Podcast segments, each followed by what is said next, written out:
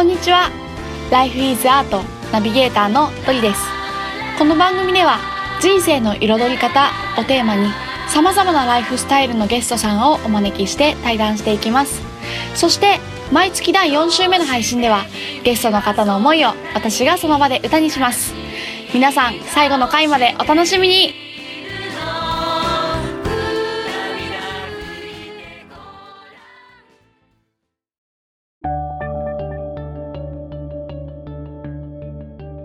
今その新しいチャレンジのために使ってるアドレスが、うんうんうんうんフリフレオグニっていうアドレスなんですけど、うんうん。そフリれフレ？はい。それ私が勝手に作った言葉なんですけど、うんうん。まあ、オグニっていうのはこのオグニからの笑顔うんうん。がえっとまあ普段活動してるっていうか、まあん。団体があるのはうん福島県の小国っていううん。本当にちっちゃい地域なんですけど、うんうん。小さい国って書くもんね。はい。本当山の麓みたいなところでうんうん。すっごい自然豊かなところなんですけど、うんうん。そこのまあ小国のから取ってるんですけど、フリフレっていうのは何かっていうと、うん。えっと、去年の大学大学祭でうん。ちょっとフリフリポテトをやったんですけど、フリフリポテト？はい。こうやって振るわかります？あ味付けして。フルフルポテみたいな？ああそうですそうです、あのー某ロッテリアみたいな。あーはいはいはいはい。そのフリフリポテトをやるときに、うんなんでフリフリポテトにしたかっていうと、うん。今まで私たちその募金活動をして資金を集めてたんですね、うん。あの名古屋駅前とかうん。栄とかにうん。街頭募金として立ってう、ん。どうかご協力くださいって言って、うん。お金を入れていただいてうん。活動を行ってきたんですけど、うん。それすごく私たちからするとなんかこう申し訳ないじゃないんですけど、うん。こううんなんて言うんだろうな。うんなんかこうもうちょっとうん。皆さんが前向きな気持ちでうん。お金を出せて、でそれが応援になるっていう風だとうん。いいなって考えてた時に、うん。あじゃあ美味しく何かを食べてもらった対価と一緒にうん。その入れていただいたお金の、まあ、売り上げとなるところがうん。福島の子どもたちのために使われますっていう風にしたらうん。美味しいしうん協力できるんだったらいいよってうん快く応援してもらえるんじゃないかなって思ったことがきっかけでうんその大学祭でちょっと出展をしたんですけど、その時のコンセプトがフリフリしながら、うん。フレーフレー。で応援してほしいなって思って。すごいいい。いいですか、うん。可愛い。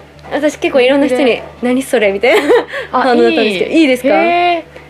フリフレポテトだったってこと？そうです。あフリフリポテトだと思った。フリフレポテトなんだ。そうそうそうあそう。一緒なんだこのフリフレオグニとはい。フリフレポテトが一緒なんだ。はい。へえそういう感じでなのでこうなんて言うんだろう。本当に私子供たちの応援団になりたいなって思ってて、うんうんうん。そういう一緒に応援してくれる人たちがうん。愛知県に日本全国にうんうん。いてくれるっていうことが、うん。今の子供たちもそうですけど、うん。子供たちが大きくなった時に、うん絶対うん。絶対とかちょっと言い切れないですけど私は、うんうん。その子供たちがなんだろうなまあ新たな困難っていうか、うん。何か迷った時とかに、うん。あ応援してくれてる人がいるんじゃないかなって思えるかどうかってすごく大きいと思ってて、うん。だから応援団が作りたくて、だから今回のこの新しい取り組みうは、ん。本当に皆さんにそういう一員になってもらえてる気がして、うん嬉しい。ちょっと最初の紹介のところで福島の子どもたちの未来を未来の応援団を作るの方が良かったかな。確かに。今今浮かびました。そうですねへえいいね。フリフレって言葉いいね。ありがとうございます、うん。結構でもなんかそう説明に長くかかっちゃうから、うん。なんか何それ？みたいな感じになること多いんですポテト売りながら。はい。フリフレってなんすか、はい。えっとフリフリしながらみたいな。そうそうそうそう。へえそうなんだ。はい。あでもすごいそういうなんか本当に今言ってるみたいな応援団みたいな感じの気持ちで、うんうんうんああ周りの人もいるなーって今聞きながら本当ですか？うん思いましたなんかよかったうん、みんなそういう感じだよね。参加、もうさもう参加してますみたいな。うんうんみんなうん他人事ではないし。うんうんうんうんうん。ねえ。そっかそっか。その福島の子供たちっていうところで、ずっと活動を続けてきたのには、何かきっかけっていうかモチベーションとなるものってどんなことがあるのかな？うんうんうん。そうですね。私がうん。私はか。私はうん。うんと東日本大震災があったので、うん。ちょうど高校3年生になる時の春休み。で、まあ、長野県にいたんですけど、うんなんか私吹奏楽部だったんですけど、うん。部活中にまあ揺れて、うん。何があったんだろうっていう中でうん。起きていたのがあの東日本大震災で、うん。でも自分高校生だし、うん。その時に私何もできないって思ってて、でもそしたら次の日にえらいことになったじゃないですか。うんうん。そうだよね。で私もなんだろう。やっぱり私の中で小学生の時に原発の勉強とかも多少はあるじゃないですか、うん。教科書の中で、うん。そういうふうに勉強してきていたはず、うん。何かがあるかもしれないってうん。分かっていたものだけど、でもやっぱり安全神話というんですかね、うん。安全じゃないかって自分も思ってたものが大きくひっくり返ったっていうか、うん。それはすごく衝撃があって。なんか自分も信じてたうちの一人だからうんうーんなんて言うんだろう。自分も信じていたうちの一人でそれがひっくり返ったことによってうん。影響を受けている人たちうんのために何かをしたいっていうのはうん。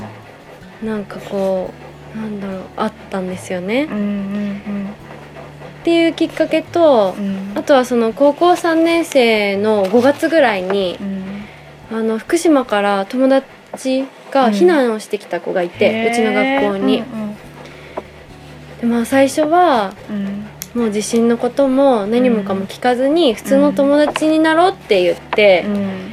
受け入れた受け入れたっていうか、うん、一緒に授業を受け始めたんです最初は。うん。でもその子がいろいろ話してくれてうん。同じクラスではなかったんですけど、うんうん。その一緒に福祉の勉強をしていてへだから授業もほとんど一緒えで,、うんでいろんな話を聞く中で、うん。なんかこれを聞かせてくれたってことはうん。知った私うん。は何かしたいなっていうふうに思っていたっていうのもあって、うんでそのぐらいにちょうど大学に行こうって決めたのでだったらまあ大学生になったらまあ時間もあるだろうし、できることやりたいなって思い続けていて、大学生になりました。うんうんしかししかし。最初はあんまりタイミングも合わず、まあ多分踏ん切りもつかず、うんうん最初の方は東北に関わる活動って言っても石巻に行ったりとかっていうのはあったんですけど、福島に関わる活動は全然してなくって、うん。でもやっぱりどこかでその友達のこととか、うん。自分もまあ信じていたっていうのがあったからうーんずっと何かしたいっていうのは思っていた時にたまたまその大学3年生の春休みに、行ってみないって言われたのがその小国からの笑顔のうん。北海道の保養でもう最後のチャンスかなって思ったのもあって関わってみたっていうのがあってなので今も変わらずその自分がまあうーん信じていたものだったっていうものと友達がいたっていうこと。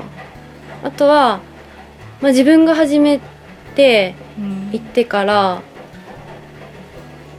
自分が知らないその3年なり4年の話を聞いた時に、うんこれってでも絶対やっぱりなきゃいけない活動だよなって、うん。誰かがやんなきゃいけないんだったら自分今時間あるし、続けていける状況なら続けていきたいなって思ったところとかが、うんうんまだ今続けてるモチベーション、うんうんうん。あとは単純に子供たち可愛いし仲良くしてくれるし、うん。私が個人的に大好きですみんなのこと。あ同じ子供たちなんだ。結構はいリピーターさんでみんな来てくれるので、うんうんうんもう多いうんいつも来てくれる子だと本当に「よ」みたいな感じで、いつも話して。うん私の妹とかのことも知ってて。そうなんだ。うちの妹ちょっとあのアホ臭い妹なんですけど「うん。あひなちゃんの妹はアホ臭いやつでしょ」みたいな感じでみんな知ってます。そんぐらもう顔も知れた仲というか。うんうん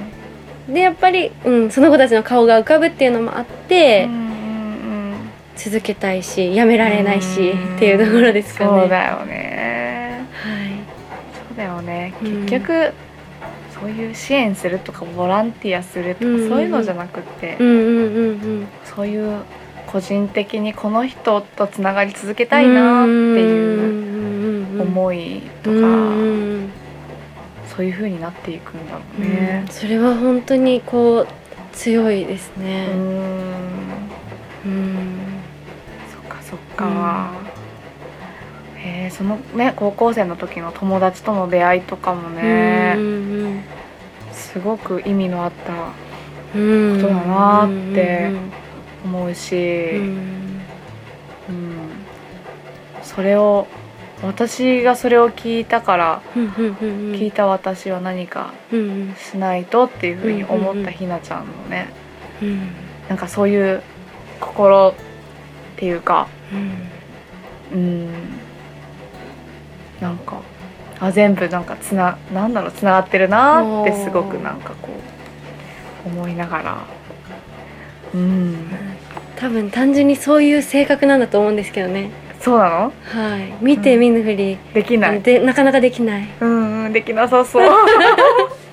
本当に、まあ、しちゃう時もあるからしちゃうとすごく後悔するし。う、ん。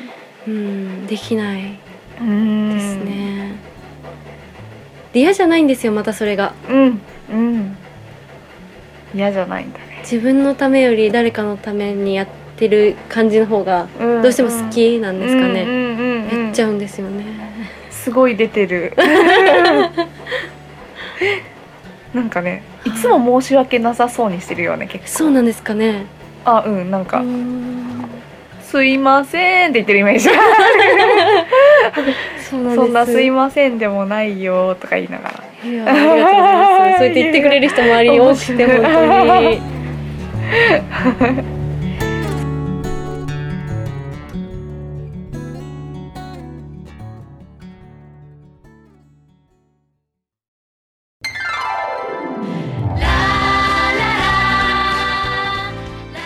までお聴きくださりありがとうございました。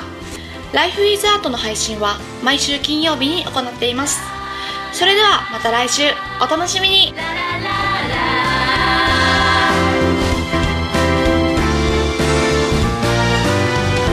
どうして君はそんな